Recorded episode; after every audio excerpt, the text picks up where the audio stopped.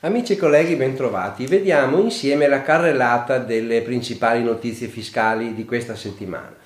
Parliamo di consegna certificazione unica che va fatta entro il primo di aprile del 2019, scadenza della consegna CUPE, doppie imposizioni c'è il nuovo accordo Italia-Cina, immobili in costruzione, decalogo del notariato. Dunque vediamo la scadenza per la consegna della certificazione unica entro oggi, primo di aprile 2019.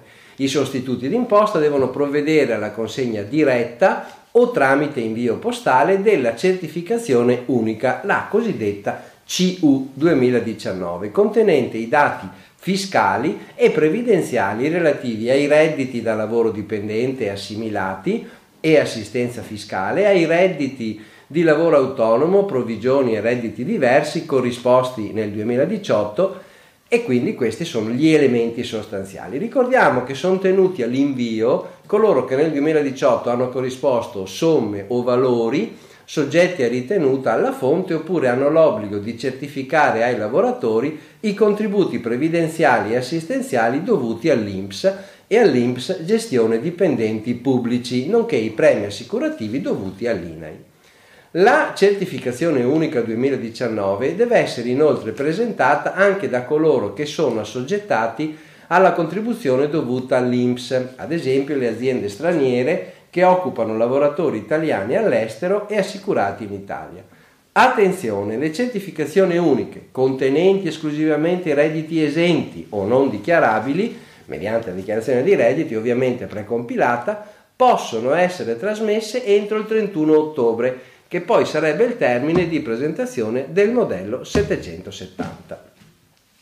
Scadenza consegna CUPE. Scade oggi il termine per i soggetti che nel corso del 2018 hanno corrisposto utili o proventi ad essi equiparati. Devono rilasciare ai soggetti percettori di tali somme l'apposita certificazione utilizzando il nuovo modello CUPE. Questi dati devono poi essere riportati nel modello 770 da presentare entro il 31 ottobre del 2018. Vi ricordo che gli utili realizzati nel 2017 distribuiti nel 2018 scontano una nuova percentuale aumentata dal 49,72% al 58,14% di concorrenza al reddito degli utili derivanti da partecipazione detenute da persone fisiche di società ed enti soggetti a IRES si tratta di partecipazioni qualificate non detenute nell'esercizio d'impresa e delle partecipazioni qualificate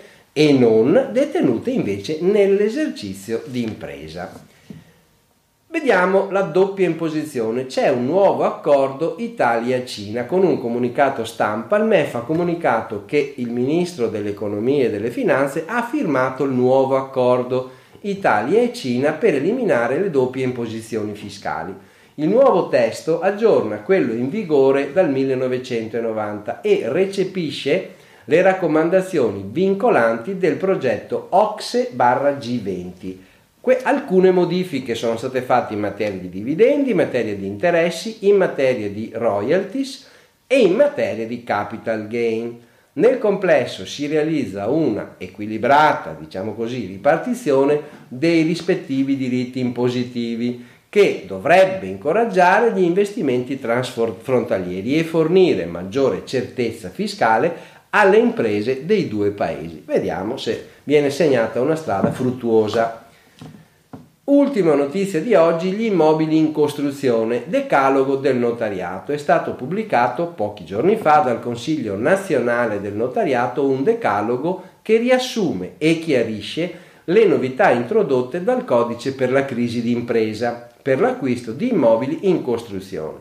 Le nuove norme sono già in vigore dal 16 marzo 2019.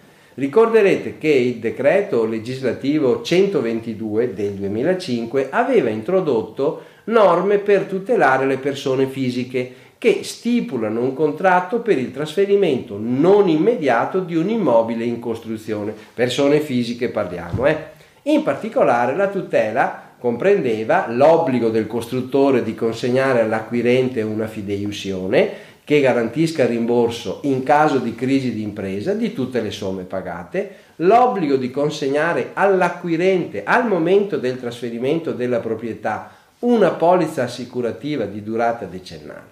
Queste norme però non si sono rivelate sufficienti e la nuova legge, il decreto legislativo 14 del 2019, prevede ora anche l'obbligo di stipulare il preliminare con l'intervento del notaio al quale impone di verificare ed attestare la correttezza della fideiussione, che deve essere conforme ad un modello ministeriale specifico e senza la quale l'atto non può essere stipulato.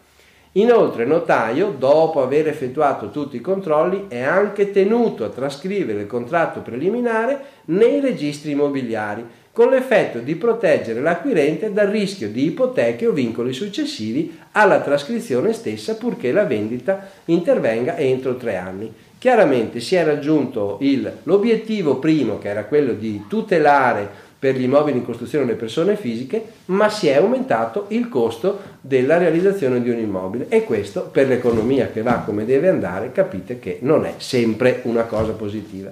Vi auguro buon lavoro e buona settimana.